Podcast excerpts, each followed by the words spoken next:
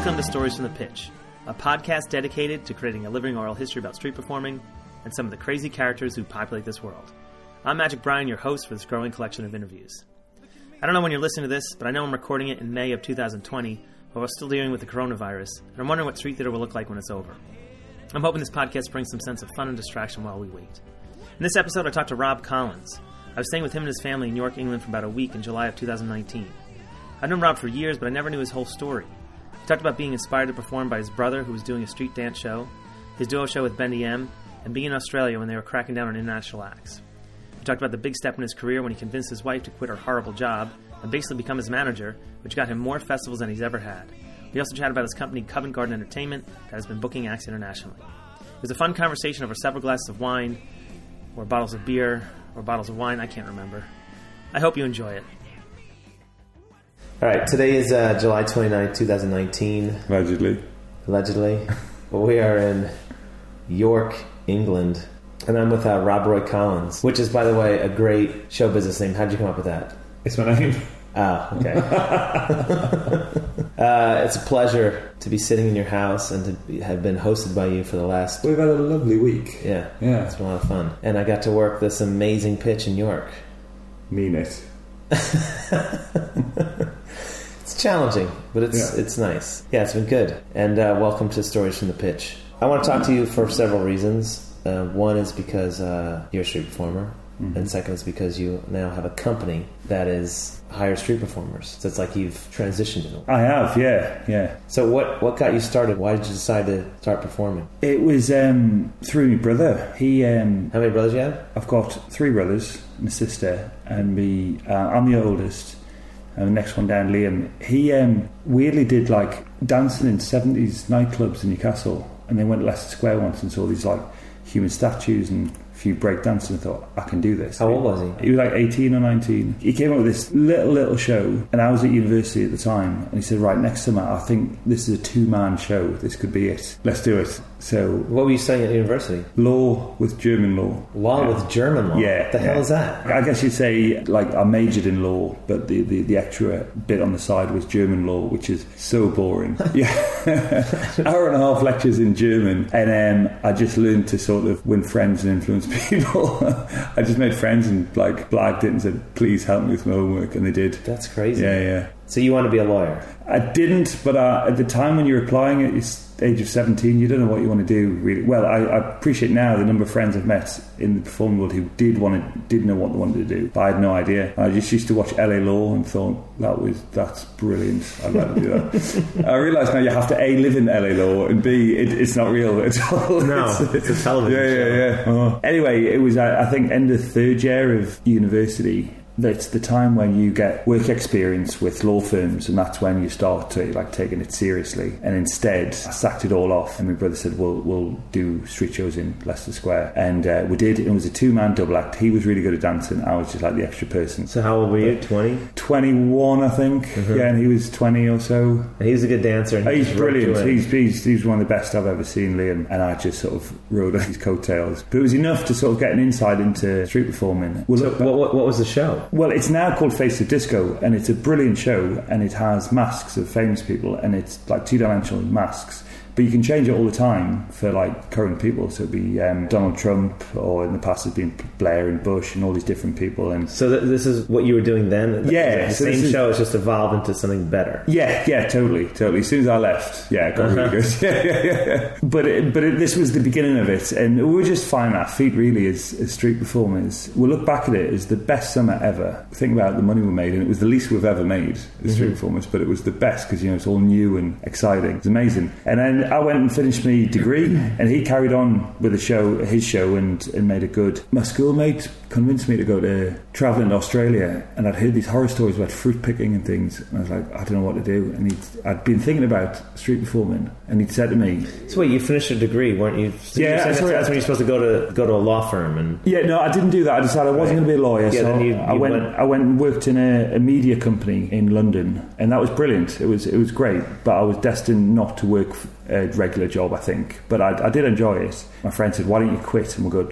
traveling in Australia. I was like, I'm in. So, like, generously, my brother just came to me and said, Look, why don't you go and do the show? Because it, was his show, really. He said, um, It's a dance show. Yeah, he said, You can't really he said, you, yeah, yeah. Well, true, true, absolutely right. But it was choreographed moves. And he said, Look, here's the video of, of me and our cousin doing the show very well. Copy those moves. If you say a little opening line and you say a money speech, it's a 50 minute show, you will definitely make something. And how good you do it, you know, is, is up to you. I met my mate off the plane. And I was like, we're going to be street performers. It was like, all right. And he is now a lawyer, actually.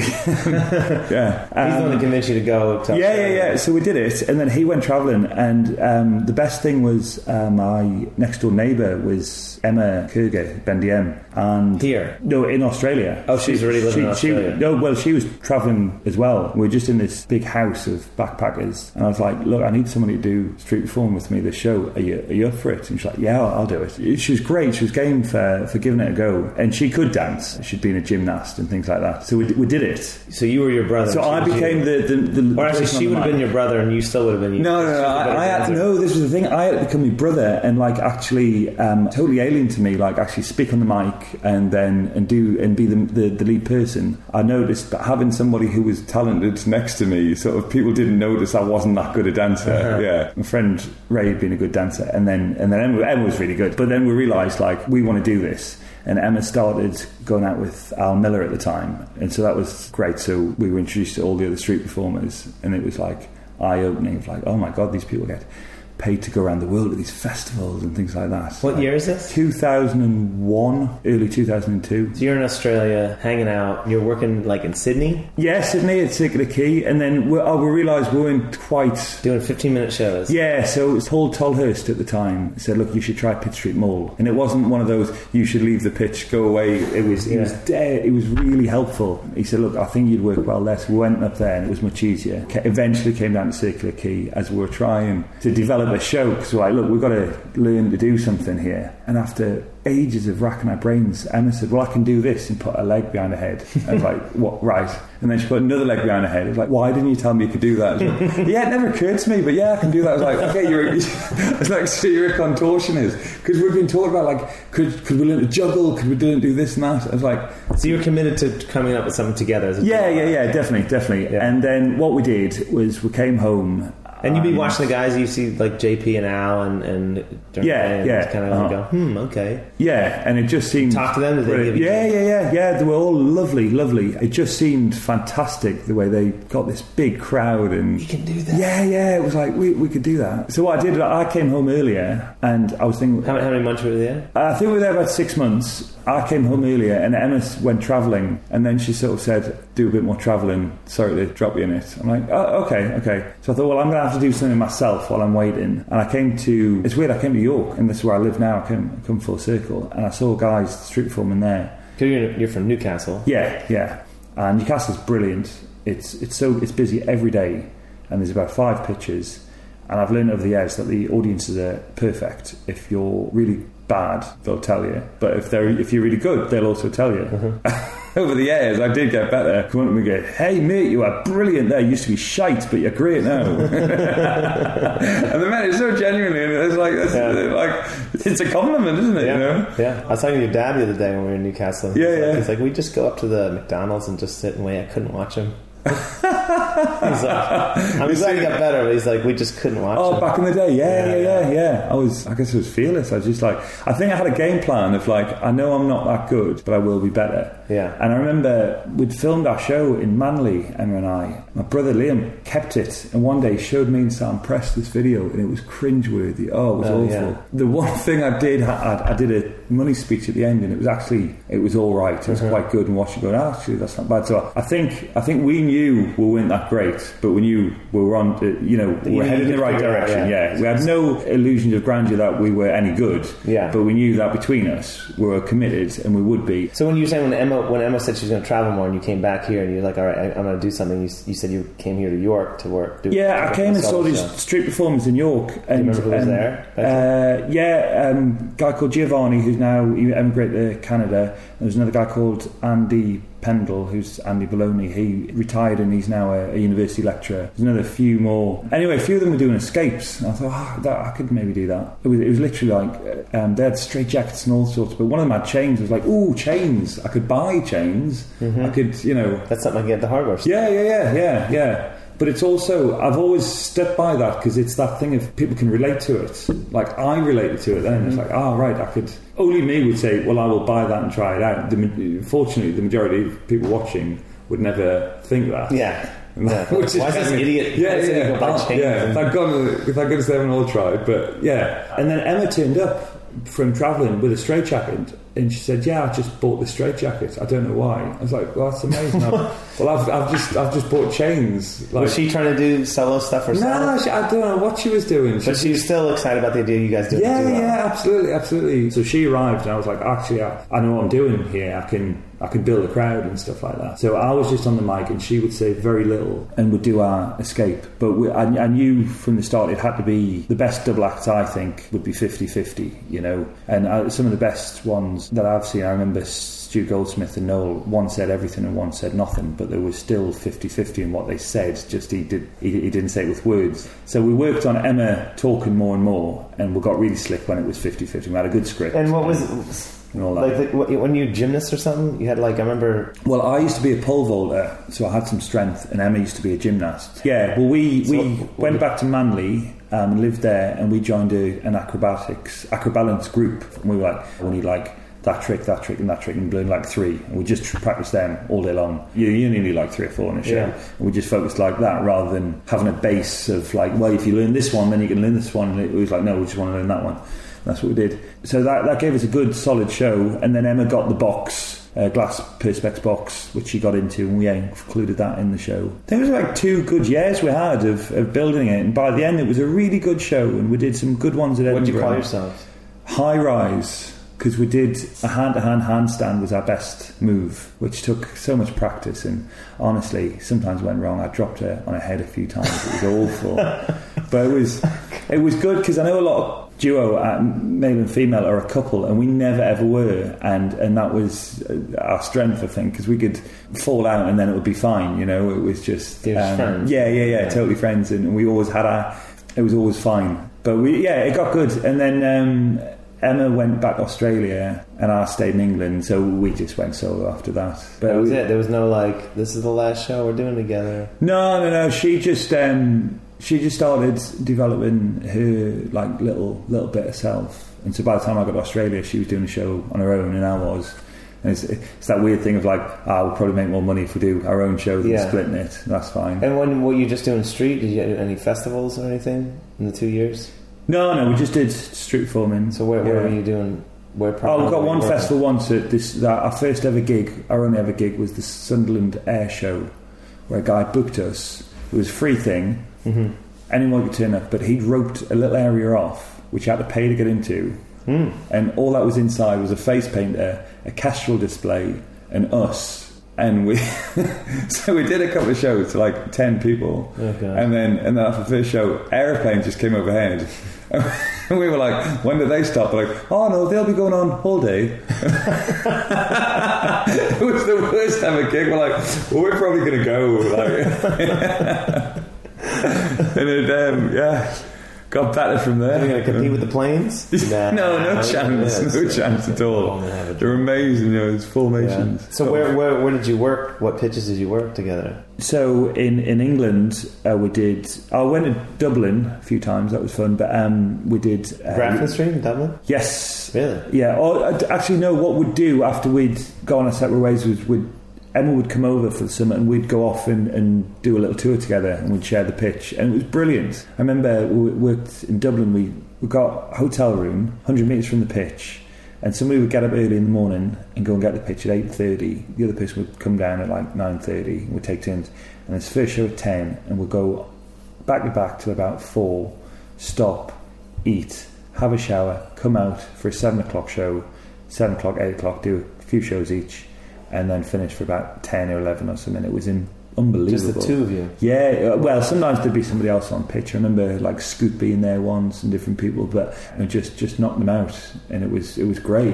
But only for a few days, you know, and then Yeah. we'd, we'd go. But we used to work um, Newcastle a lot, Liverpool, we came to York a bit. As a, as a duo. Yeah, yeah, that was when Yeah. we were duo. And just from our sort of insight into Liam performing, he's always done that. He's always gone all these different cities where it's really busy and you can get a crowd quickly, you can do shows quickly, and there's no one else you don't have to share. And and I never agreed with like sitting on a pitch like at Covent Garden or something or Circular Quay for like five hours waiting for your one show. I don't think that's a good way to, to learn really. It's good to see other performers, but I think you've got to be bashing out like four and five shows a day, haven't you, every day to sort of learn. Yeah, yeah, of course. And and what, what we were great at is um, I know a lot of people start off in a double act, and it, it is great because Emma and I would, would come off from a show and analyse the hell out of it every single show, like do this, change this, change that. And we're, we, we're very good at that, figuring it out and, and, and changing and improving from one show to the next to the next. You know, it, it got to a, quite a nice little show.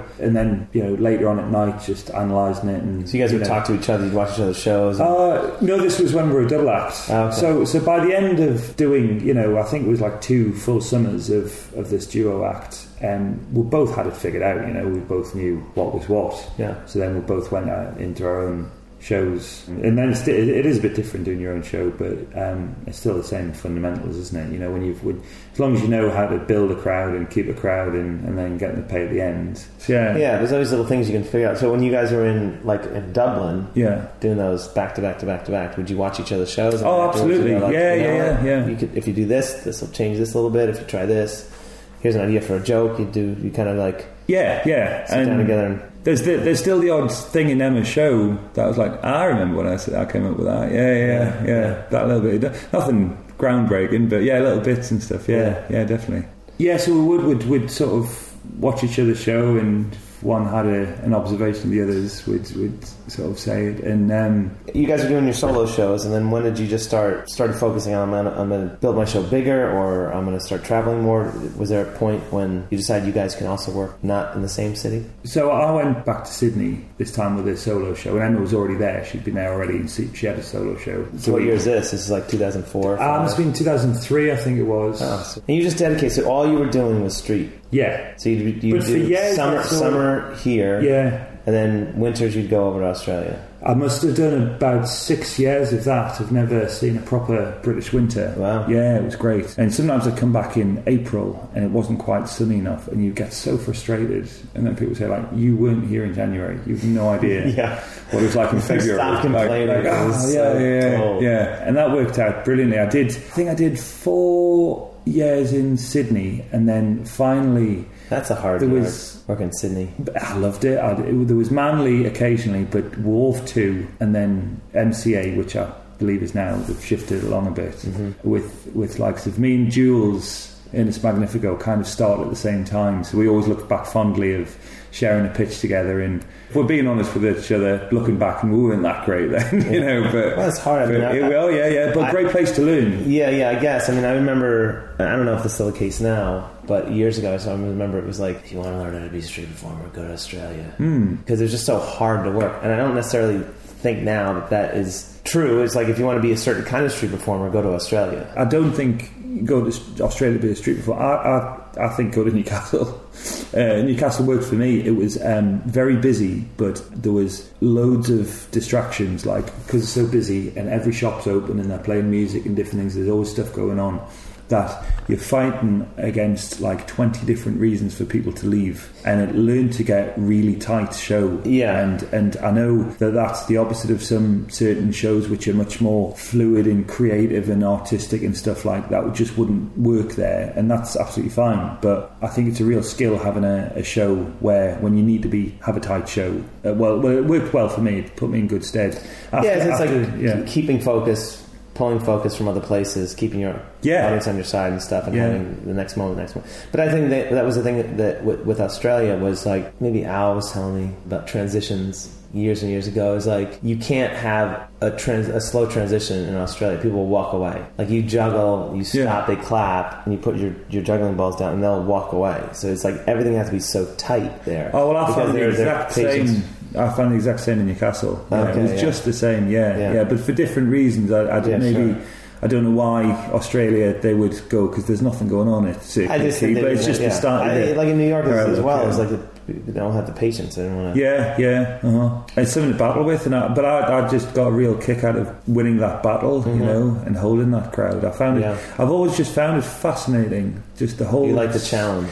just yeah, and the psychology of it, and all the rest of it. And it, in one brief time, I thought I'd, that would be my sort of the transferable skills. I put together like a, a lecture. I did it to, to, at, a, at a festival. It's like a warm up to a lot of performers or you know people getting into performing, and then I got booked to do it to a bunch of salespeople talking about the the psychology of it and and. The transferable skills are incredible Yeah, from, course, from yeah. street performing, and, and I, f- I find all that fascinating. I really do. I've, I've sat up till you know early hours of the morning uh, at festivals with certain people like um, Jacob from Dream State Circus, me and him, because they started off in Newcastle as well at the same time, and Hmm. they, they live in Australia now. But um, and we're of the same sort of you know same background. We started off the same place, and we seem to have a lot of things in common like that. And him and I will will talk to the final minute details of, of shows like you know like it's a science and stuff is like it must be very boring to somebody over here in the conversation but we love it you know Yeah, yeah, You know, no, it's it's fascinating I, yeah. yeah. I love talking about show stuff Yeah. and, and yeah, that little minutia in there. But when you were younger, was it was it? Did you have any interest in circus or performing or nothing, at all not not at all I was, But, I but was you were you said you were pole vaulter in, in school. yeah I was a sportsman yeah 110 hurdles focused, kind of. Yes, that's the thing. I was I was a, sort of a schoolboy champion at pole vaulting, Scottish national champion at my age group. Congratulations. Thanks very much. Yeah, still got the medal somewhere. Yeah. The Scottish yeah, I wasn't Scottish, but you were allowed to compete because I was I was from Newcastle and I was not far away. You, you were allowed to compete as like a guest uh, in it. So I, I went up and, and beat all the Scottish um, athletes. Made you feel really good. Yeah, it did. It did. Yeah. um, but I've, I, I, I enjoyed the sort of the competitive edge of applying yourself. Everyone says I'm competitive, and I'm I'm not in the sense that I have to win, but I have to give it my best. I have to try my best, and then go. All right, well, you know, maybe I didn't win, but I, I give it my all. And I kind of try to apply that to, to street performing the same. Yeah, you, just know? have a Yeah. focus. Yeah, this is, yeah. I'm going to try to figure out how to make this work, Yeah, and I'm going to keep doing it until I figure out how to make it work. yeah, that, yeah. That was exactly me for like 15 years. It must have been. Yeah. Well, you still did the same. Yeah, just Having a kids and you know all the Oh, rest of it. But Yeah. but yeah, I, I learned a lot from from sport. I think which I've applied to that. But I never had. I was never in the drama group or anything like that. I guess I had a sense of humour, but I was never the joker or the the the actor or the performer or nothing like that. It was literally What happened to your sense of humor? Don't know, just years of wearing down.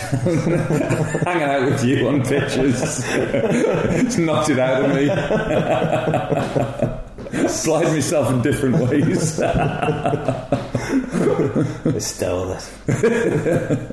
yeah, it's interesting. I just uh, was thinking about that when just you know when you were mentioning about being pole vaulter and everything, and you know when you're if you're an athlete and you train to be an athlete, you, Yeah. you do have a certain focus, and if you're successful as an athlete and you, you take that kind of that focus and that drive and you apply it to something else, then and if you had success with that, you're going to want to have success with this something else. yeah, I think.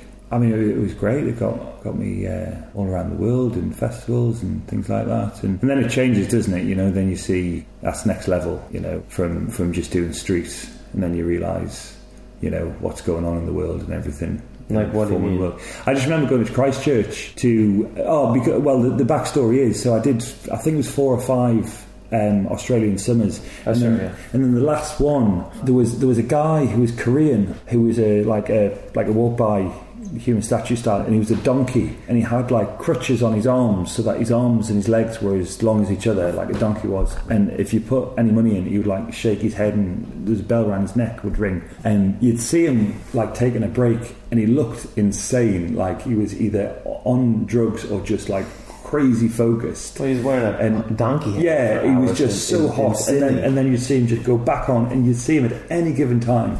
Anyway, something must have happened, and somehow it came about that he'd overstayed his visa by years. so, so by mistake. Oh, oops. by about seven years or something. Not by seven days. Seven years. So that led someone- that's a major fuck up. yeah, yeah, yeah, yeah. they were like, "What are you doing here?" And then they found out, and he was making money. So that led somebody to sort of ask the question: Who else is performing? You know, in Australia, Uh, who's an what year was performer? this? Oh, right, it must have been about 2005, I think, five or six. Okay, might yeah. have been 2006 even. I, yeah. Uh, I think I So- remember. yeah, yeah, yeah. I remember this. So My first time in Australia, Adelaide 2004. Then I think I went to Sydney right after that, and everything was fine. And I remember hearing about something about be careful coming in. Right. Well, well, I I was the, the one that got caught. Um, I think Mike Howe, microphone, might have got questioned. I think he was there. I, um, So what? The police would come over after your show. no, no, no. I got called because you have to you had to apply for a license at the city hall. Okay, a busker's yeah. license. So they Yeah. have your details and everything. And Yeah. they ran and they just said, um, "You're a street performer. Yeah. You, can you come in and speak to us? Yeah, sure." And the funny thing was, I wasn't actually performing then because I was meant to be, and I'd been out on this um, big fundraiser night for the um, the tsunami charity relief that happened. So when was that? 2004 or five. Anyway, I got blind drunk and I couldn't get into my flat, and so I decided to climb up to the balcony, and I climbed up about a foot, half a meter, and fell and smashed my face. And uh, I needed I needed reconstructive surgery. Like, uh, so I've got metal plates in my eyebrow and in Really? cheekbone. Yeah, yeah, yeah. And it's it's it Properly re- messed Oh up. Oh yeah, yeah, yeah. And but so I went into to this You immigration. fell a meter. Oh, that's all it was. But I'd had a lot of wine, and I fell just on my face completely. And I remember having the. How did you get to the hospital? Oh, my friend took me. Yeah, So you fell and someone said, I heard like a melon. No. melon someone threw a melon out the window. yeah, it was something like I'm going to go look and see But you know what? what's going on. I took off. I was wearing a suit, and I took off my shirt to stop the blood. And then I was so drunk and in pain, but I had the. For some reason, I got the hose out. It was down because it was a block of flats, and hosed my blood away so that people wouldn't be shocked in the morning. you know the weird things you do yeah, when yeah, you when yeah. you're drunk, Yeah. like folding your socks and things like that. Why would you do that? Um, and then and I went to hospital. And so when I went in to meet these people from immigration, like my face was black and blue, and they're like, "We, we, we noticed you've got a busking permit. Are you street performing at Circular Quay?" And I just looked at my face and went, "Absolutely not." And they said, "Have you ever performed?" And I just told the truth. I said, "Yeah." I just came in, got a permit. No one asked me any questions. And Well, if you have a permit, then why would you? Yeah, exactly, exactly. And they, they were really nice about it. They said, look, the, the deal is you're making money, and if you came over and you're a taxi driver or you're a street performer, it doesn't matter. If, you, if you're not on a work visa, you, you can't be doing it. And I said, well, all right, how do I get one of them? They said, oh, well, you need someone to employ you. I said, well, how does that work? And they said, we're really sorry, we have no idea. Because I said, well, the, the audience, my audience every time is, how, how does that work? Were you freaking out or were you very calm? I was very calm, very calm. Yeah, yeah. I think I, I Were you, worried, you weren't worried no, I think I could do sending it. you back? This is the thing. I think I'd be really good at a heist or something. Because even if I got caught, I'd, I don't reckon I'd be the one to crack. I was pretty calm. And Should we come up with a heist then? shall we? Yeah. Let's definitely record it and tell the world what our plans are. and so that was it for me. So I uh, that that that tour anyway was ruined because of facial disfigurement. Um, so so the following year, Bruce. So how much longer did you stay there? Just the, uh, until I intended to. I think at the very end, the St Kilda Festival in Melbourne, I did that with Emma. Mm. We went down and, and shared the pitch, and I thought, well, no one's going to know me in Melbourne. I'll take a chance for one day. Your So I face had that. healed. Yeah, it had done. Yeah, I still had no feeling in my face, but half of my face. But I could, you know, it takes years for the nerves to grow. But otherwise, Oh I was fine. God. Yeah. So you're like, go ahead, hit me. You feel it. Hit me. You got a steel plate. And Ah. hurt your fingers, right? Yeah. It was awful. Yeah. So so the following year I was in London and um, it was Bruce Carroll who's now Gangs of the Great. He'd said, "Look, I think New Zealand you'd like that." So um, Christchurch I went to and I loved it. it do you know what Christchurch is? That's, that's when we ran into you. Exactly. So that was very similar to York. It was like got a big cathedral, a good pitch, nice local performers, tourists coming through. It was before the earthquake happened, and it was great. And so I did that two years in a row, and, and that was again. I think performing and travelling has always been the making of me. I think staying on one pitch forever just can make you stagnant, and I always learned so much from different pitches. Absolutely. Yeah. And also, also not only just from like working on a pitch, but seeing other performers. Well, yeah, that's that, well, they're hand in and being hand, in, being in a different place. Yeah. seeing how d- different languages, different cultures, different pacing. All of that, all of that. Well, I mean, I went, I did six trips to um, Japan, to Tokyo. I learned to do my whole show in Japanese. Really, Yeah, but people would ask me afterwards, come and talk to me, and I like, I couldn't speak any Japanese. I could just say my show like When- when was practically fluently. From from 2000 and, 2003, I got it was a festival, Noge Festival, and they booked me, I think, six times. So up to 2008, six times I did it. The same And festival. yeah, yeah, but How also learn how to do you learn your show in Japanese? Oh, I, I- was going out with a girl at, at the time who was Japanese, so she translated for me, and I just learned it like flashcards. And then I, and yeah, and then I worked on on the pitch busking as well at the festival, and just learned so much from the other performers there. I didn't have a clue what they were saying, but their their work ethic was fantastic. And Where in their- Japan was it? it was so Yokohama and Tokyo. So I'd work Shinjuku, and there was a guy called um, Kazuki who uh, was was fantastic. I've never seen anybody get a crowd like it. He was he was incredible. And when I, and I keep in touch with him when I can, and he's, he's the most shy and polite, humble guy. But wow, he could perform. Hmm. And again, the, he was on a unicycle, but not one of these massive ones, just like a, a five footer or something. But incredible. And then at um, Yokohama, it's called Grand Mall Koen, and there's a few guys there, and uh, just a different style. Different style. They had like great sound systems, really good use of music. Like clean props, you know, like all the exact opposite of Covent Garden at the time when Mhm. amplification was banned. People had like the crappiest clubs, juggling clubs from 10 years and stuff. And it's brilliant seeing different things, you know, and take inspiration, you know. I couldn't do any of their tricks. and I didn't know what they were saying, so I couldn't take anything from them other than just a, an attitude, which was which was fantastic. And the same was, was when I went to, to Christchurch. The the festival was on the World Buskers Festival, so I stuck around for a couple of days, and then I, That was 2007.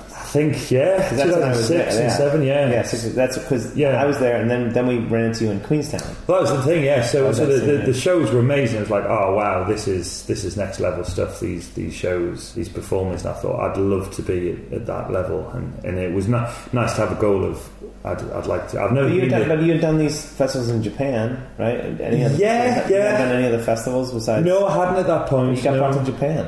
You That's- also but you got brought to Japan to do a festival. That's True, yeah, yeah, yeah. But look, I, I knew me limits. I knew my show was fine, but then I saw load of other acts, and yourself included, and thought, oh, that's that's brilliant. So, and then I went to Queenstown, and that was brilliant. I mean, it was dead quiet during the day because everyone was like bungee jumping or Mhm. skydiving, yeah.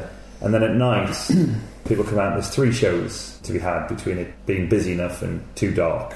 So if there's four performers, someone's not getting a show. Mhm. So after a couple of days, someone leaves. Yeah. You know, it's like you've got, you've got to call each other's bluff until someone leaves. Yeah. Um, but that one show was a good one um, at the time. And I've heard different things over the years. Oh, it got good and it got bad, and it, you know, and then they stopped it and then they didn't. But back then, it was great. And I remember sharing the pitch with Kenny Lightfoot. That was he, was- he was always good value. And um, yeah, um, and Akron the first time, like for Rob. Yeah, that's, that's when that's when pitch. that's when we ran That's into you. you You were guys- Akron, yeah. And so I was just in a bar. I'd stay. I never stayed in backpackers ever, but I did in Queenstown in like a ten man dome, and it was hideous. But it was like I met some great friend people, and I really enjoyed it because I knew I was only there for like a ten days or something. Yeah. So I didn't mind it. It was great. And then you guys turned up. I was brilliant. It was Pedro, wasn't there? And, Lana. and yourself. And Lana Lindsay. Schwartz and Lindsay. But yeah. Lindsay Benner, yeah. Yeah, yeah. I, I. Yeah, we did a little tour, a little tour of, of um, where we got we got a camper van because we went to we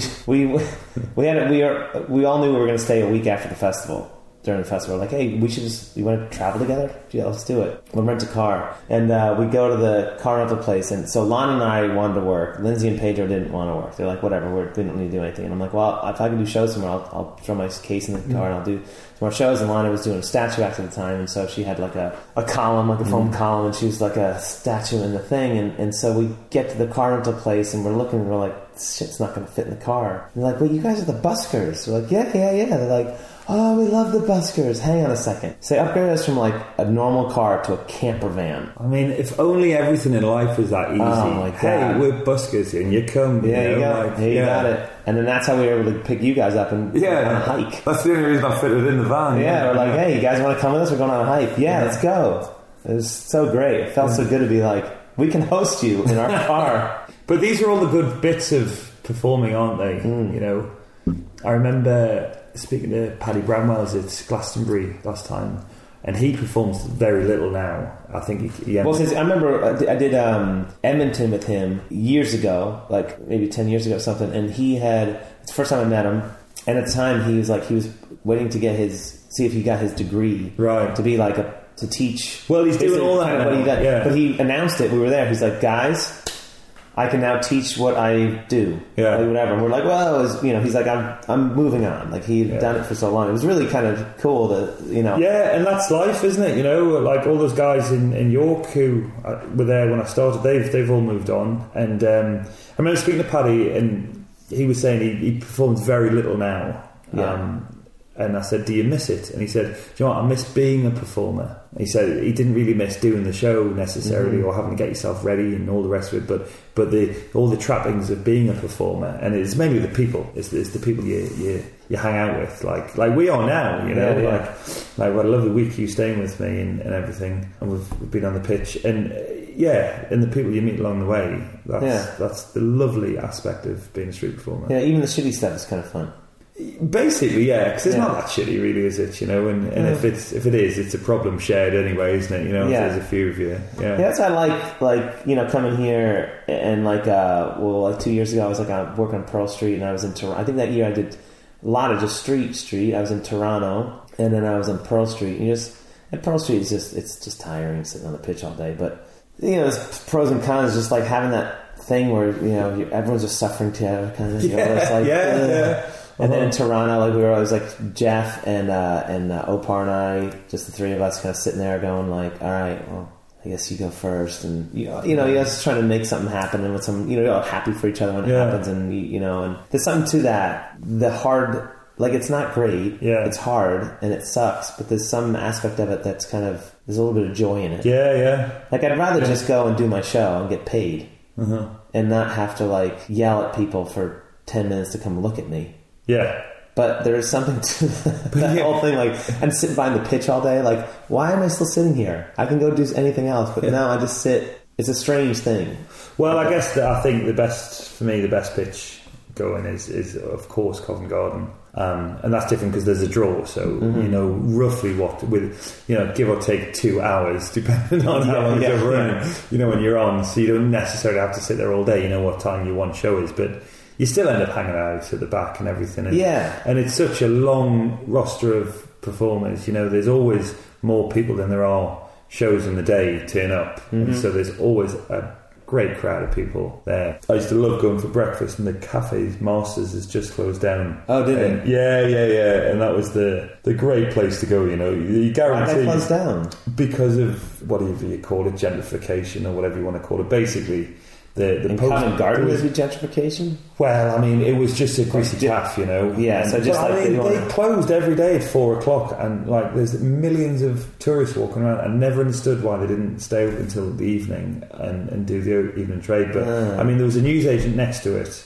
where it sold newspapers and you know sweets and chocolate and stuff, and now it sells like these weird um, soaps, and they're like no one ever goes in, you know. Right. But eventually, people just can't pay the rent, and somebody else has a go, and um, and that's That's that's, how it is. Yeah, but but uh, but you know, on, on a Saturday, you know, the draw, and then or a Sunday, and then hit masters. There'd always be there'd be anything up to like the whole place taken up by street performers. No, yeah. To at least a couple of tables or something. Yeah, you know? yeah. yeah. And it I didn't would just, matter. I just follow Lee. Where are we going? Okay, we're going here. This, I'm Covent Yeah, This is what we uh-huh. do, and it was great. It's- Yeah. yeah. Um, I just want to shift for a bit because I wanted to ask you about like how long you've been doing this exact show. Like when did you do a ladder, uh, chain escape on a ladder? yeah. Um, so you, you you know saw the show where a guy was escaping, so I can buy some chains. When did it evolve? How long did it take for it to evolve to the point where you built a ladder, got on the ladder, and, and did that?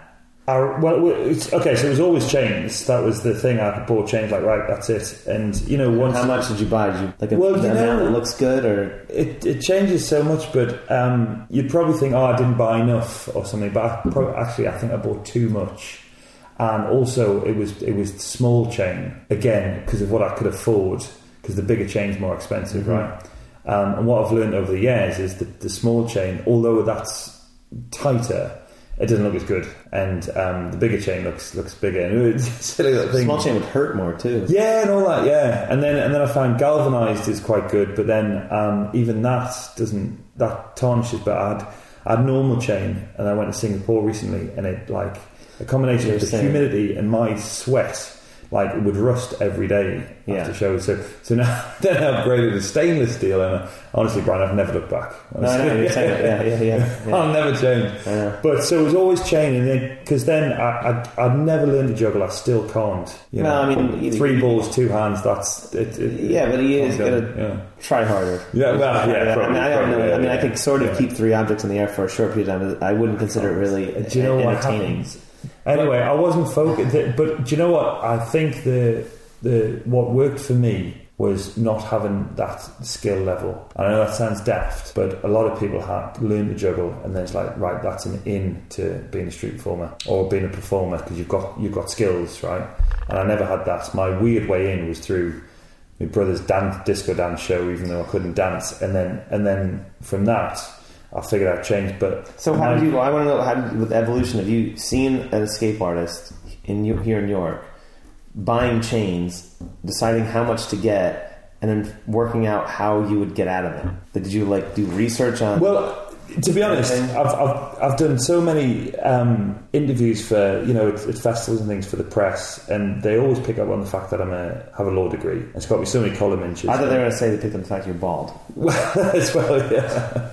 But um, the uh, the other thing is sometimes like escape artists, escapologists seems to be a little bit different. So sometimes they're like that. So they ask a story, and so my, the the story I guess I've probably embellished a little bit for the sake of um, the articles. But what I always tell them is that my friend who's um, So you're going to tell me a story that you made up as no, I'm. I'm going to tell you the truth. But I, I've, I've, I've hammed it up for when I'm doing an interview because they, they love hearing it all and they, they, they love a story. But basically, I ran my friend schoolmates and said, "Listen, can you come round? Would you tie me up? Don't ask questions, just come round." And he did. He's called Richard, and he's um, he's my kid's godparents. and um, he just did and he did it. And it's that terrible thing, like doing anything the first time you just it's it's awful, it's awkward, isn't it? Yeah, but what did you? No, but uh, how did well- you decide how anything would get wrapped around you? How many locks you would need? That was the thing. I just, I, I think I had like three again because probably that's all I had enough money for three padlocks. So we tried three, and then it was like maybe try this way and try that way, and it's it, and it's always a balance between. It, basically, it's ultimately what looks good. Like that's all it is. So I'm sure there's loads of ways to get tied. Did you have any concept about the fact that you can get out of chain? Did you know that you could get out, or did you think it was going to be really hard? I had no idea.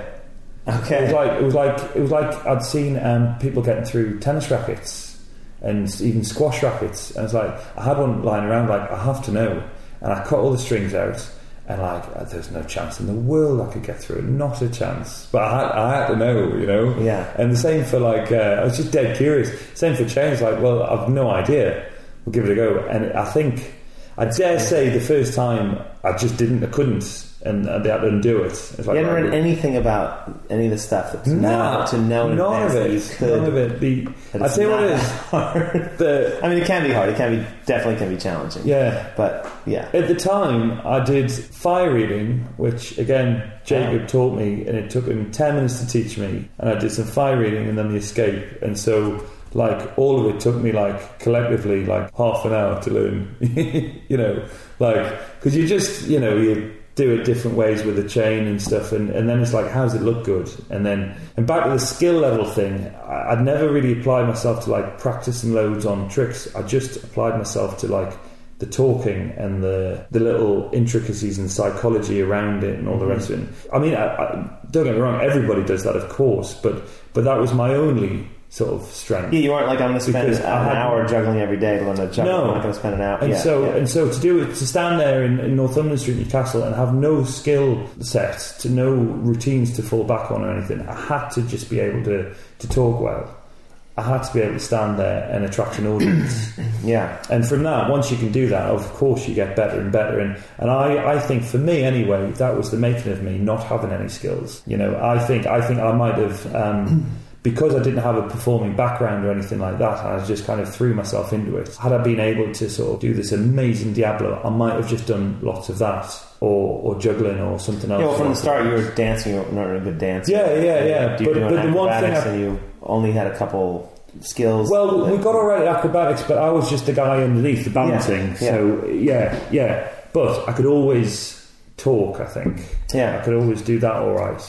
So, what was the evolution of the show then? So, you said you did fire eating first, that was just to build a crowd, you know, and um, torches, one, two, One, two, two. two, and I think I ate one of them and then you got wrapped in chains Wrapped in on the chains. ground, just Yeah. uh, two couple people on the ground, and then on a box. I had a toolbox which I had, inherited from the split of me and Emma. She got the AmpCan, and I got the toolbox. I think that was the deal. Um, and the, What was it? Why did you guys have a toolbox? It was massive. It was like it was for, instead of a suitcase for our props. Even though Ah. yeah, we didn't really have many, but it was brilliant because it was really big, so you could stand on it. Yeah. and it was almost like a mini stage. It's about sort of sixty centimeters high.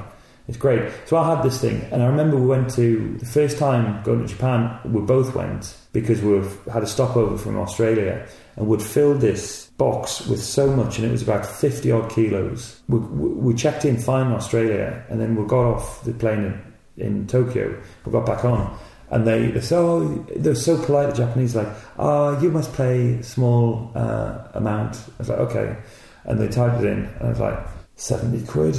That's all right. And I was like, oh no, there's an extra zero there, seven hundred pounds. And I just and we just argued and argued Whoa. and argued. And at one point, I said, Emma, you're going to need to cry. And uh, Emma started to well up, and um, and we just argued and argued. And in the end, they said, "How much have you got?" And we had about like equivalent like thirty pounds on us. And they're like, "Take right, pay that, and and don't ever." this is like flying back. yeah, yeah, yeah, Yeah. And we said, look, they let us on the plane in Australia when we knew people. We don't know anyone here in Tokyo to give our stuff to. We're stuck with all this gear on a stopover. You're going to have to let us on, and they did in the end. So, um, so anyway, I kept this massive. The box itself was like 20 kilos. You still have it? Yeah, yeah, yeah, yeah, at the back, yeah, yeah. Liam used it for a while, and now I've got it back because I'm the guy with it. I'm the guy in my family with a shed. Yeah, so, right. yeah. So I get everything. yeah. Surfboards, yeah, yeah. Yeah, so I did the show for for for a while on this box, and then I took it to Australia. I thought, oh, if I had height, everyone's got height. So, so what I did, I built like legs coming out of this box and a platform. Somehow, I spent ages trying to make it. Then I climbed up on it, and Tamara gave me tips because she had like a Yeah, I know, her, platform little, her platform. how to make it. And then getting up and change was dead awkward, but I'd, I'd get up and do the escape. And what I found in Wolf, uh, Wolf 2 was I'd have like one or two rows watching me, and then I'd get on the top, and then I'd suddenly have five rows. But of course, we weren't paying because they just come in to see the spectacle. now, around what year was this? Like, how many years in were you doing it before you, you got started? Oh, right, okay. Um, this is my first proper year, or my second, sorry, second year, so that must have been like around about 2004 or 5. so the evolution is now you're like got your chains, you're on a, on a box. Yeah, yeah, on, on, on a platform, and I realised that I was just getting this big crowd, but I wasn't earning it. Mm-hmm. I didn't earn it. I just stood there. So, I, so I, ditched the poles and I ditched the platform, and I just went back to normal. I thought, right, what you've got to do is you've got to be able to work a crowd properly, and have at least three rows and people sort of clambering over to see what this guy's on about. Why is everyone laughing at it? laughing at this guy's jokes, not laughing at it, laughing with him, and why are they so interested? And if you can get like, let's say, three proper good rows, and then you climb up something high, and your crowd builds Yeah. organically, that's They're on your fine. side, and yeah. That's but How, you- so, how long was your show then i- i- when you started out? uh, half an hour, you know, I That's guess 25, and it's still now. I think it's about 35. It's I've, I've never done It felt like an hour and a half. other day. Thank you very much, Brian. Thanks. The first one was awful. The, the funny one, that, that, that terrible show would have been probably shorter than the second one because it just, you know, it, it, often when it's going badly, you get through it quicker, don't you? It just feels really long. Well, I mean, it Yeah, depends. Like. I was just saying today, I'm like, it's funny. The harder we work, the less we make. Yeah, yeah, yeah, yeah. Because if, if you have to work hard, you're making less money because you're just working really hard. No one's paying attention, and sometimes those sort of take longer because you're just you keep trying to get them on your side. Yeah, yeah. So just getting back to the, the evolution of the. So I did that, and it was a while later. I think I was, I was, I, I, then I got a, like a, a table, which was, um, I got, I got it made. well, after you felt like I can, Yeah, I came back to Covent Garden. three rows. Yeah, people are interested.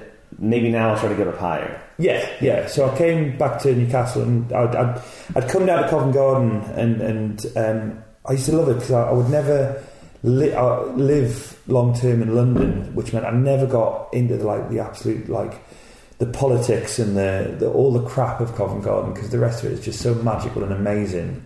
But there's always like you know some debate going on, and I was I was always like immune to that because I'd just come down. It would be extremely exciting and novel to me, and then I'd go back up north. It's always been such a, a lovely place for me, Covent Garden. And anyway, it's, so it's I- pretty amazing. it is. It I mean, is, it's, it's, it's the legendary. yeah, actually. yeah, and the number of people who've come through there, and and the fact that the the, the performers have kept it. Oh, And- it's and something like to be very you know, proud of. It absolutely is, really and, amazing. and, and, and we've been on the ropes a few times over the years, you know, and fought it and, and, and won.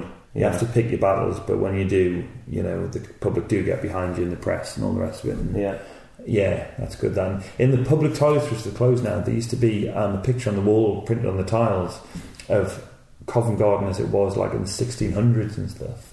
wasn't there a picture of pop that? No, there's a sign on the wall saying that Samuel Pepys first mentioned Punch and Judy show going on here, and it's the first recorded anyone recording um, seeing a street performance or in London, in England. Yeah, Yeah, and that's a- what I remember. Yeah. It wasn't. Yeah, and to think that you're part of that history in some very small way is, is Yeah, fantastic. yeah. You know, it's, it's brilliant. So I come down and I think I, I so I went from standing in a, a box or whatever but the rap, These- the way you had you had worked out. This is how I'm going to wrap myself up. Well, I, I did, but then I had my hands behind my back, and then Kino, I remember, because he was finished by the time I'd started, so I never really saw Kino do a show. But he was often around in one state or the other, but he would occasionally just come up to me, and I don't know if he did this to everybody or just me, but uh, he seemed like me, and he'd say, Rob, here's a thought. And sometimes he'd be bang on, and he said, You've got there's something missing. There's something missing. And um, he said, your, your, your, your escape's good, but what, what's, there's something missing, something more.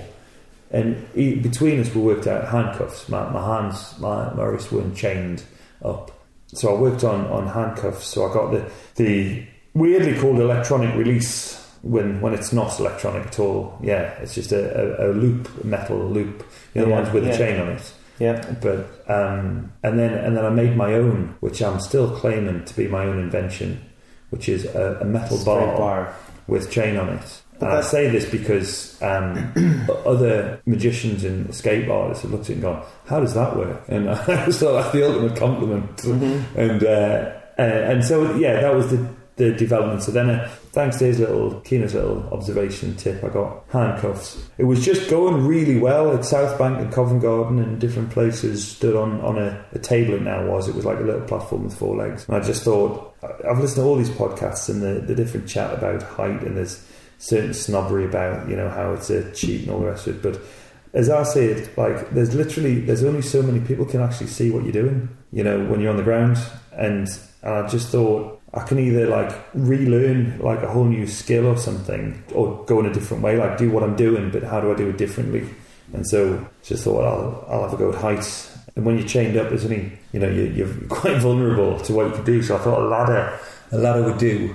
So again, back to Newcastle, pulled my dad's ladder out the shed, and there's, there was always people at my house, brothers and cousins and mates and everything. So wrote them in again and got them all to hold a ladder while I climbed up.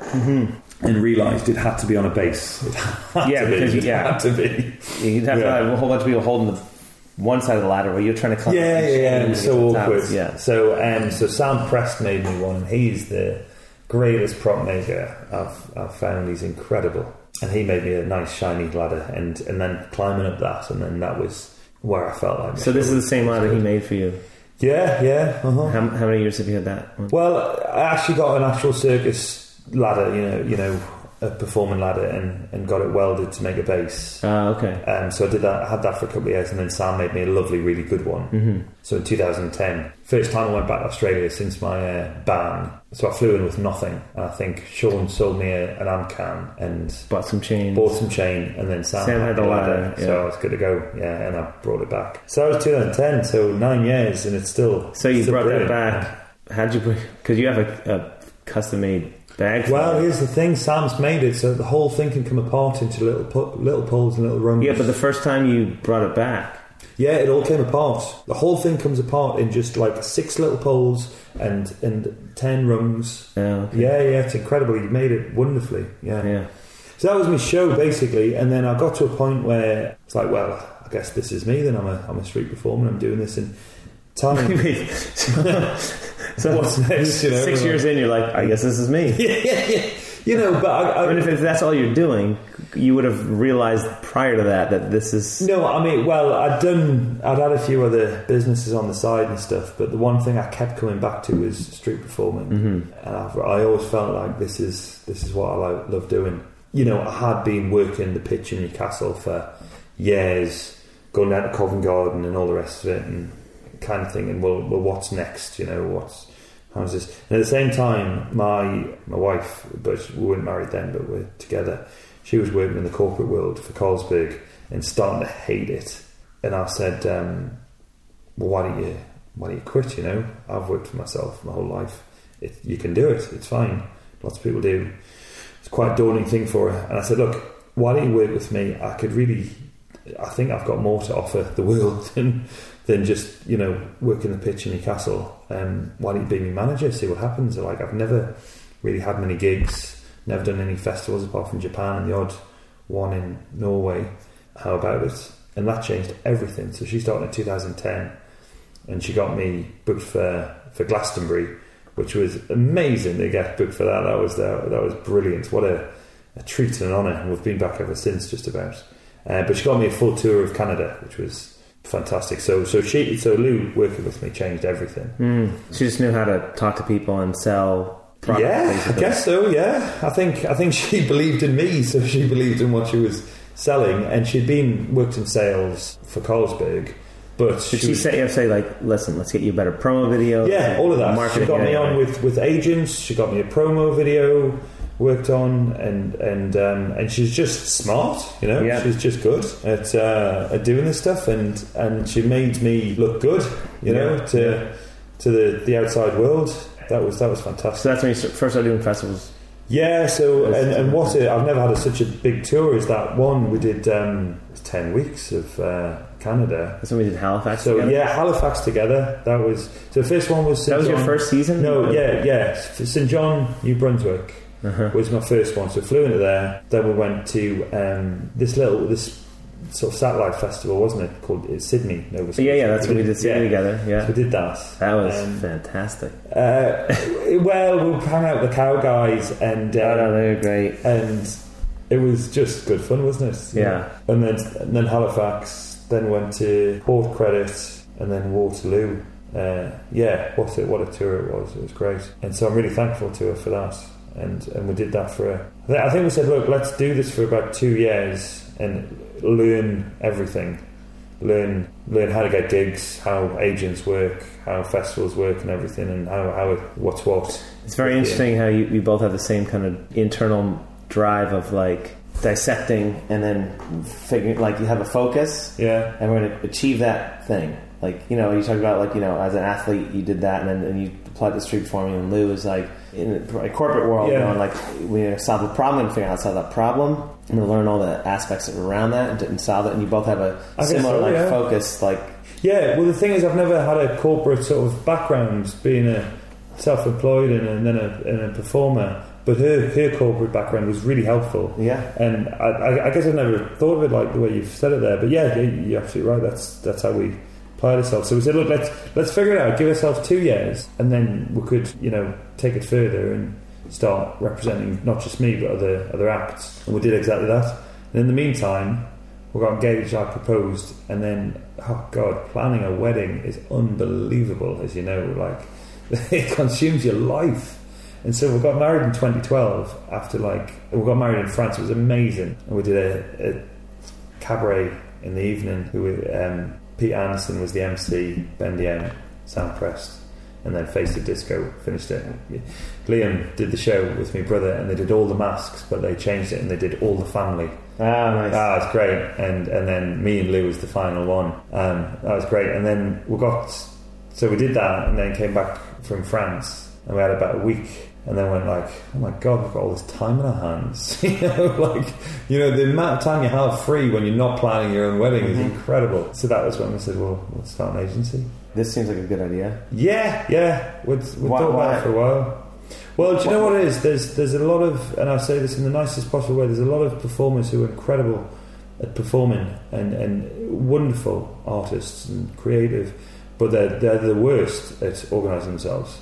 I'm not going to name names, but I had once one Me? performer said, "I would rather not get paid than than do an invoice." You know. Oh, I'm not that bad. No, but No, I like, just I'm like, terrible. Yeah, yeah. But you know, no, of that. I get it, but and I, but it's just interesting that you would um, take that on. That you would decide that this is something that I mean. Well, Yeah, yeah, to- but when to- you when you are, but if you think of the progression of like you are a performer, then your wife you, you starts becoming your manager, going, well, why don't we give this a go and work together? You know, it's a natural progression. Say, well, we, we, could, we could we could represent a few more acts. Especially there was my brother Liam at the time who was street performing. Sure, right, yeah, yeah, Like, oh, well, yeah. we could easily get him the odd gig and different things, and yeah, so yeah, yeah. So it seemed like a natural thing to do. yeah, Yeah, and so it's Covent Garden Covent Garden Entertainment Entertainment called it, and um, because the name wasn't taken. Well, it's it's an area you see.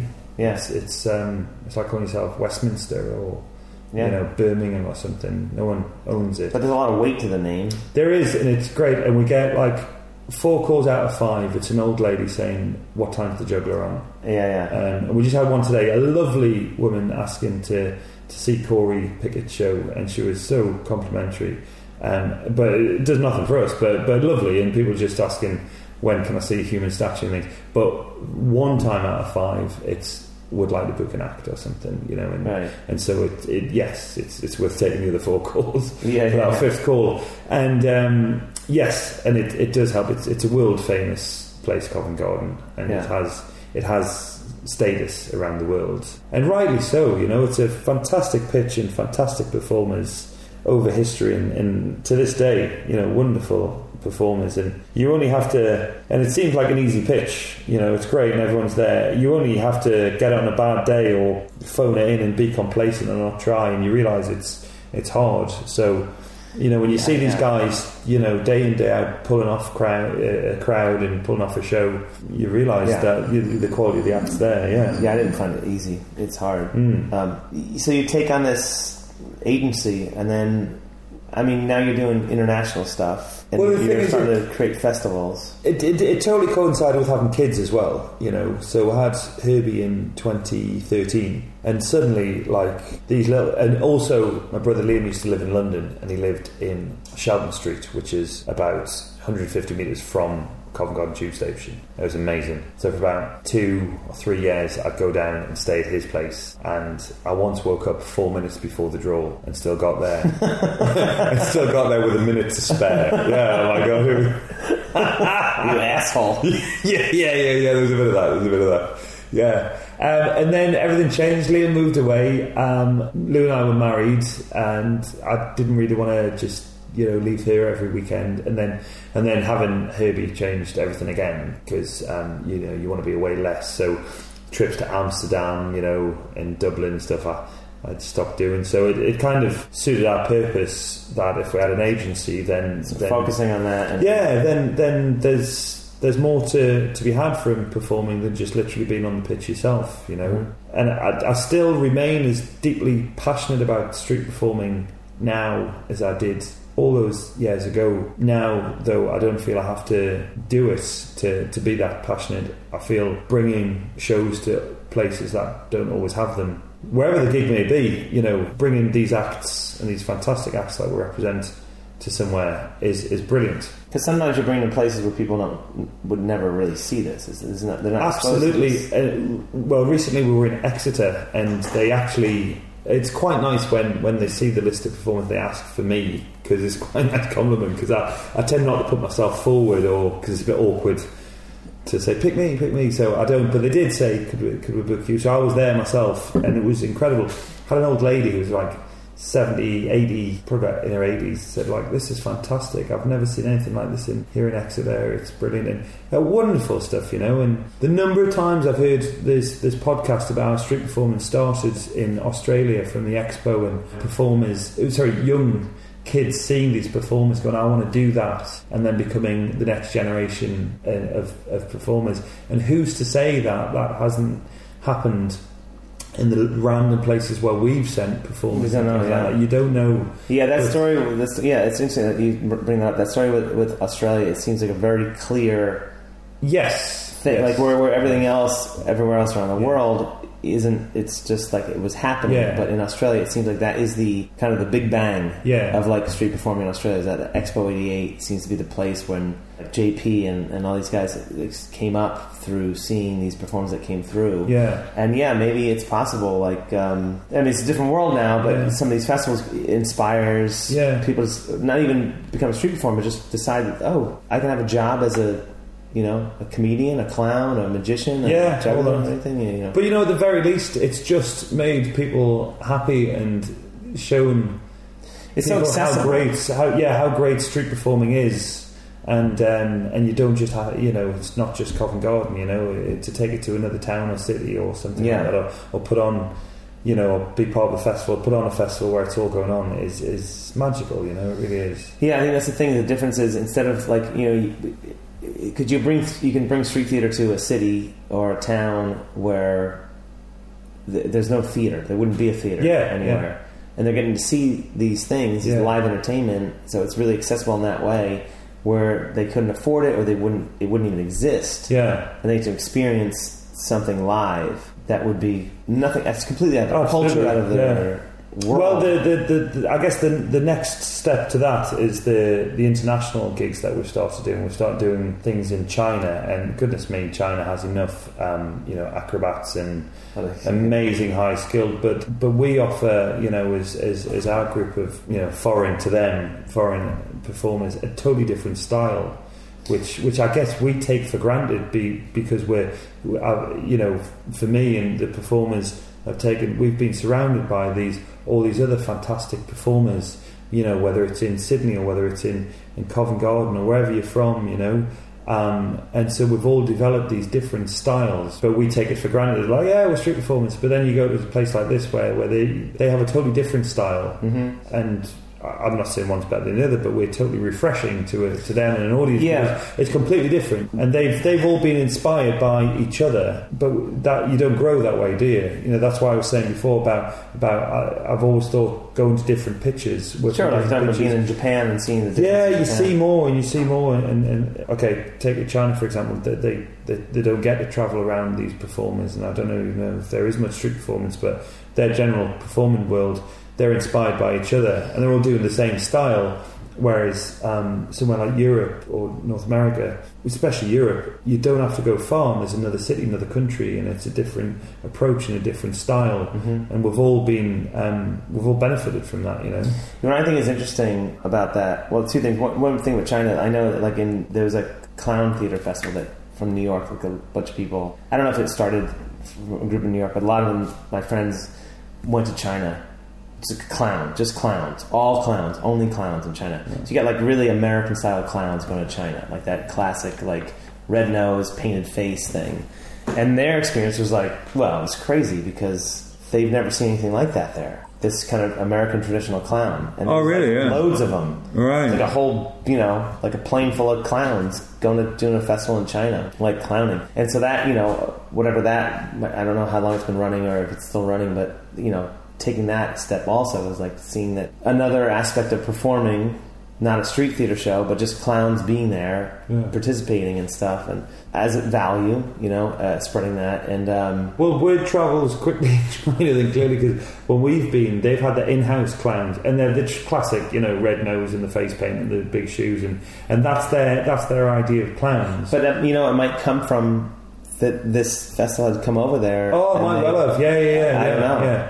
But then giving them an option of like uh, clowns don't have to be like that, you know. And No, no, all course. these we've got, and so and so that's that's been our sort of angle, I guess, and, and our little contribution to the world. I guess where I come into that is is by having these wonderful opportunities of working these different festivals and gigs, Mm-hmm. and know everybody or not everybody. I know a lot of people. With any industry or business, it's it's who you know and contact is so important Yeah. and I'm so grateful to know so many people and, and also to, to call so many of them friends makes makes it a, a fantastic job to sort of you know then be their agent and and uh, on the on the on It's the nice to give people work, isn't it? oh it's lovely it is good. yeah yeah yeah, I mean, you yeah. paid. yeah Fant- I- yeah yeah. it's great Yeah, I li- like even just referring a friend. Like, I can't do this gig, and I'm like, "Did you get it?" Like, yeah. I'm like, "Good, so Yeah. glad." Like, you know, But but what I, I really like is that um, you know some of our acts, you know they'll go the extra mile. I assume they would anyway because they're pros, but I'd, I'd, I'd like to think by you know having a history with them, and you know sometimes I can I can level with them and say, look, this isn't the best gig. I need you to you know do us a favour, Yeah, and, yeah. and they will because they know that next time. They can trust me. Next time, I'll, I'll sort them out for a good one yeah, good gig and, and all that, and and that helps, yeah.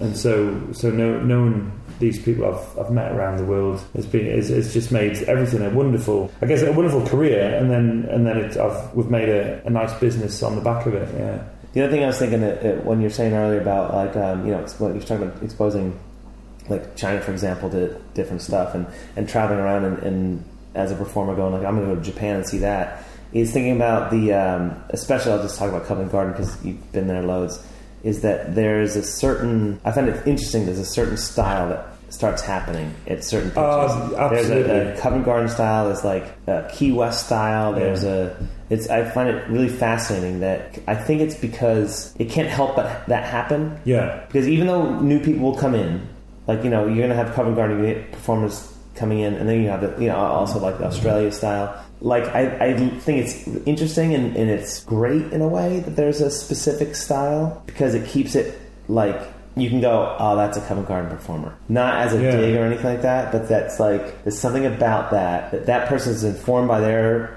that pitch, the city they live in, the style of show that they've watched growing up or whatever that becomes a certain style. And I wonder if, I mean, I think it's kind of cool, but also at the same time, it's like, well, can you evolve past that? Can some of the performers break out of that style? Have you seen? yeah. Well, well, I mean, my, my memories of a classic Covent Garden performer is one where he can build a crowd from nothing. I say he because there, there were traditionally always blokes, but now there's there's plenty of great girl performers as well. Get a crowd from from nothing in a tux and doesn't need an amp Yeah. because because that is a and that is that is, that is the pitch because it can be a tough pitch. You need to build it up from something tiny on a quiet day to big. It was always a suit because, like in Australia, everyone's wearing like a vest and shorts. Well, that, you know, that's It's not the, the- that's not that's the look for Australia, but that's not the look for London. Now, of So- course, it's also, so also suit the weather. Yeah. It suits it. Like you, in Australia, you're going to be wearing shorts and a t-shirt. Yeah. In, in London, you're going to wear something warmer. Smart, and it took Smart, yeah, you're British. You're, And there was times I remember when I started working in Covent Garden in sort of 2002. Um, amps were banned at the time, mm-hmm. and then they were banned for certain hours of the day and different things, and then they'd be reinstated, and then they'd ban amps again. So you had to be able to do a show without an amp. Yeah, and, think- and I struggled. I shouted and all this, but the, the good ones, oh, they were great. well, there's a Yeah. pacing. Like if you if you only have to shout, Yeah, if you if your show is just shout, you, there's a pacing. You Yeah. use less words. yeah, You you know it's uh, a projection, Mm-hmm. and if that's all you know, then you're going to be really good at it. yeah. But I think there's a certain. I think to answer your question, I think there are performers who have travelled, and I think they are better for it. You know, Uh, no, I- I- no, put I- I definitely think- world. But also the ones that have stayed in a certain place and made that style their own. I think there's nothing wrong with that. That whether it's whether it's Key West or Tokyo or Covent Garden, they've they've taken that, that sort of style and made that their own, and, and they do it fantastically. Yeah, I think a lot of times those are the performers that just stay on that pitch and work that pitch. Yeah. that's also fine. Like if, if you know if you can make a living in your city, Yeah. and just work that one pitch, and and you can make a living and you're happy Mm. with it. But I do agree with you that I think that it's important to go outside there because you can get stuck. You can you can just get in a rut of like you're the same pitch every day, Yeah. all year round. You're never seeing anything new. Your show is not evolving. You're, you're not evolving. You're not getting influences. What I've found with street performing, there are some real transferable skills, but also there are some transferable your problems or symptoms, and it, it's the same the world over in many businesses. The best businesses and the best people in any industry are the ones who go out and see what else is going on in the world, Yeah, rather yeah. than staying blinkered. And very often in, in lots of industries, you see people just one copies the other, copies the other, and it's it's that one who'll go the extra mile or think differently to the rest who's going to win. That's that's the same the world over. Well, I mean, and we're, we're, we're, we're victims of, of that. We're just humans. So we, as a group of street performers or a world of street performers, we're, we're making the same mistakes as on, on the whole as the world over. You know, we're Yeah. we're being influenced by who's around us. Mhm. And if you don't go out and see what else is in the world, then you're, you're going to fall short and not live up to your potential. That is an interesting point, though. Covent Garden is changing. Certainly, the owners want it to be, when they took over, made it quite clear they didn't want it to be just a touristy place. They needed to be the, the jewel in their crown, they said, because they have property all over the world. And this needs to be the jewel in their crown, Covent Garden. Who, So- who are the owners? They're called um, Capco, Capital and Counties, and they Mhm. own shopping malls and, and real estate all over the world. But Covent Garden needs to be their one. So that's why they don't want naff, knick-knack tourist shops. They want high-end Yeah, nice jewelry shops and, and, and you know designer stores and all the rest of it. And that's their that's their aim, yeah. And But I wonder, those people that, that want to bring in are those the people that want to watch street shows? I don't know. They, only they will know the, Yeah. the, the footfall of numbers and things like that. But what they're missing is like the majority of people who want to come to Covent Garden are just tourists, you know. Mm, yeah, And yeah. Um, Shake Shack's open up there, and it's always busy because they're just tourists who want a burger, you know. Like, Mhm. and they may well buy a T-shirt, but they probably don't want to buy a you know five hundred pound watch or something like Yeah. that. And it does look good on paper, but I, I do think you have to listen to your audience. Yeah. You know, as a street performer, you always have to, to adapt to your audience, and I think they should as well in certain circumstances. Will you go back and work Covent Garden, you think? Oh, absolutely, yeah, yeah. It's just it's just so hard finding time between trying to apply myself running an agency and then family, kids, and all the rest of it. Mm-hmm. Plus, we have another few businesses on the go. It's it's hard now. I dare say, but of, of course I will. But but whether I'm gonna, I'd go down there and spend a month or something. I, just don't have the time to, to do that. But Yeah. but I'm loath to to not go and do shows at Covent Garden just because just it's brilliant, you know. Mhm. And um, I think it keeps you sharp as well, you know. I think as soon as you, I think I've, I've cut down so much on performing. Like this year, I've I've done. We did a gig in China, and I was I performed in Mandarin. And this year, I've performed more shows in Mandarin than I have in English so far. Yeah, you were which saying is that. ridiculous. Yeah. Yeah. But what does that say? So I did, I did 12 shows there, and I've done well, coming up to 12 this year, and it's end of July. Um, yeah, so I'm just doing more, uh, sorry, less and less of performing and more and more of the stuff. But um, but I do fear if I if I was to just stop, it's very hard to get back into it, and and, uh, and I love it, you know. What, what is your favorite part about street performing, and what's your least favorite part about street performing? Oh, you always ask this question, and I'm sure this is edited out when people have 10 minutes to think. I don't always ask this I don't question. Do you know? Or No, I just- people learn or something. I, is it easy to narrow it down to one No, thing? no, but no. I um, I would hate this question myself, but I don't know. I just thought I'd throw it out there. For me, this sounds totally so narcissistic, but the thing I like best out of street performing is the, the success of it. I really enjoy. We're all narcissists, Rob. Well, why would, we, why would we stand in a square and shout to get people to look at us? As a narcissist, I I, would say, like- yeah, um, Fuck, why else would we do that? I guess so, Unless yeah, you want, yeah. people, you want to be liked. Yeah, want- yeah. It's like it's an ego thing. It's a, it's an uh, Yeah. insecurity thing. But it's not just that. It's be, because I really enjoy the challenge, and that's exactly what it is to go from literally Yeah. one guy and his dog to a full crowd and see the thing come full circle.